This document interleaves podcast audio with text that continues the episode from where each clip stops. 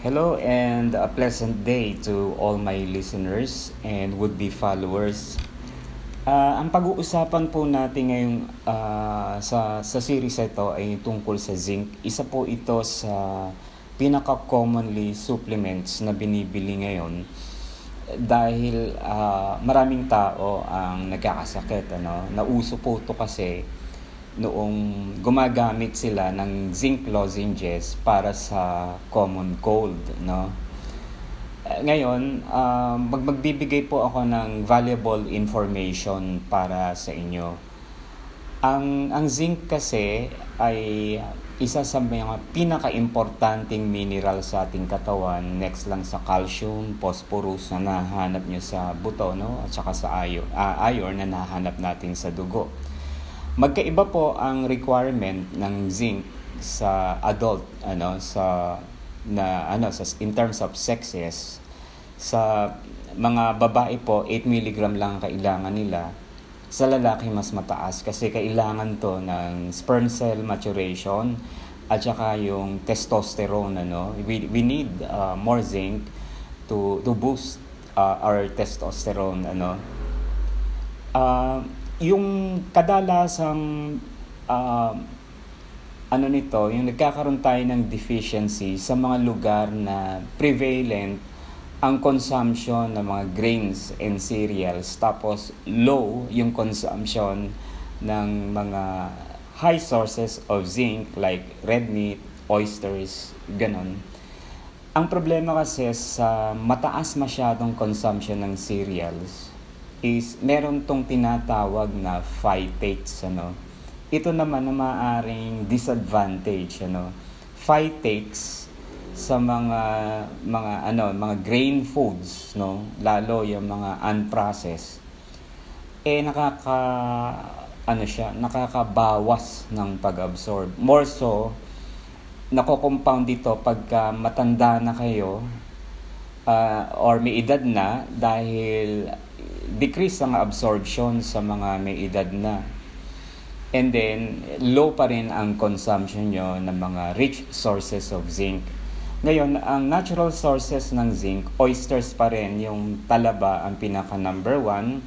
Sumusunod dyan yung mga red meat, and then some vegetables like uh, plant sources like yung uh, pumpkin seed ngayon, kung minsan, hindi, lalo pag nagsusupplement ka, kokonti lang o hindi practical na kunin natin lahat-lahat ito sa pagkain alone kasi hindi rin natin alam kung ilan ang meron nun. So, how many will eat oysters?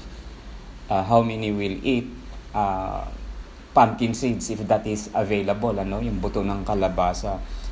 So, ang ginagawa ng karamihan, nagsusupplement uh, ang available na supplement ay 30 and 60 milligram. Pero ang kailangan ng katawan mo uh, specifically is 11 and 8. Ngayon, ang zinc supplementation ay importante rin dahil hindi tayo nag store nito. Nawa-wash out eh, ito eh. Ano? Ang recommendation kung magsusupplement kayo is not more than 40 milligrams per day. Uh, more so ito, yung mga, lalo na yung mga may edad na, since uh, ang may, may tinatawag tayo kasi ano eh, yung geriatric uh, gastrointestinal tract, ibig sabihin yung mga pag-absorb nila ng nutrients ay mas mabagal o hindi efficient tulad nung sa mga batang segment ng population. Tapos yan eh umiinom pa ng mga gamot na maaaring maka-interfere sa absorption ng zinc. Tapos, uh, ayaw nilang kumain ng matitigas. Eh, usually, ang mga sources ng zinc ay sa mga karne, no? And then, sa mga vegans also. Although, uh, zinc is found in many vegetables, kailangan ng mas doble yung consumption nila from natural sources ng zinc. Okay? Now, uh, ang zinc ay marami pong gamit sa katawan. Unang-una na, babanggitin natin yung sa immune system. Sila yung nagsisignal kung kailan lalaban ang mga immune fighting cells natin pag pumasok na yung infection. Kaya yan, popular yan. Then sa tinatawag na wound healing o paggaling ng mga sugat, importante yan. So nagagamit yan, nare-recommend after surgery, pagka kayo ay uh, naoperahan, okay? Then, yan din ay importante sa health ng skin Plus also ang zinc din ay importante rin sa tinatawag nating uh, mga ulcers ano some uh, kasama diyan yung mga mouth ulcers tsaka mga stomach duodenal ulcers. It has been tried ano but it is not the definite treatment for this ano parang ano lang siya uh, in the co-management of these disorders yung madalas kayong magsingaw can be attributed maybe ha maybe attributed to zinc deficiency. Pero marami naman akong pasyenteng nakita na yung chronic ang ang ano no? Ang there's a chronic affair in the resurgence of uh, singaw ano? Yung mga aptus uh, stomatitis na gumagaling. So that means they are zinc uh, deficient. Kasi pag paulit-ulit yung singaw, singaw ninyo eh. Now, another interesting uh, function of zinc is uh, it is it has also been used in the management of diarrhea among children. So standard 'yon pag uh, may diarrhea, binibigyan ng mga pediatrician ng mga certain amounts ng zinc. The most interesting part of zinc is its effect on fertil- uh, fertility and libido in males. Kasi ang function nito, pagka adequate ang amounts ng zinc sa inyong katawan, uh, ang nangyayari kasi eh, adequate din ang production ng testosterone and uh, spermatozoa. So it has been linked with fertility. Now, you store majority of your zinc sa muscle tissues. Ano? Um, yung prolonged, uh, ano no, some of us can be so ano, meticulous nowadays in the ingestion of zinc supplements. Na yan, mag-ingat kayo because zinc can also be toxic. Ha? Pag sobra-sobra ang consumption ng, nyo ng zinc, This can be toxic. Um, may mga toxicities ito eh.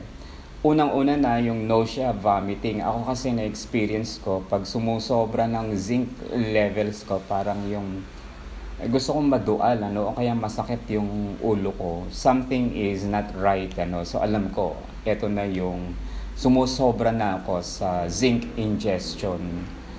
And then yung mga worst na ano, long-term uh, ingestion of zinc, nagkakaroon kayo ng copper and iron deficiency. Now, itong copper and iron ay very, very vital po ito sa maturation ng RBC. So, makikita nyo, pag sobra yung zinc ninyo, anemia ang mangyayari sa inyo. And then, uh, too much zinc can also uh, lead to a paradoxical effect in the in, in the immune system. So mag-ingat kayo dito instead of protecting you, uh, it can work the other way around. So dapat ang consumption niyo ng zinc eh balance lang ano, hindi sobra-sobra. So what are you going to do just in case uh, merong accidental ingestion ng zinc ng mga bata kasi itong mga bata usually ang lilikot nito pinapakialaman nila yung mga medications just like iron. So, ang first aid namin dyan is binibigyan namin ng whole, mi- whole milk, no? Pinapainom namin on the way to the hospital. Sila nang bahala doon. Kasi itong, itong milk ay nakaka, ano, na binabind niya yung excessive uh, consumption of uh, or excessive absorption of your uh, zinc, no? Ngayon, may hindi pa pala ako nabanggit. Zinc has a very important role in what you call um, lead toxicity. Kinokontra naman niya yung effects of lead toxicity. So, friends, ang ano lang natin dyan is alalay lang sa gitna, not too much But at the same time, stick lang tayo, not more than 40 milligrams per day. And ang rule of the thumb kasi dyan, um, pa pakiramdam mo yung katawan mo eh. You don't take this supplementation every day, ha? Uh, hindi every day and this um, podcast also is not uh, equivalent to a medical consultation. So you still have to consult with a medical doctor if you have uh, diseases related to the ongoing infection. Okay po. So sana po may natutunan po kayo uh, sa ating discussion ngayon and I hope that you can you, you continue no na mag uh, subscribe dito sa podcast na to dahil marami kayong matutunan. Uh, thank you very much, Dr. Visunya speaking, and have a pleasant day.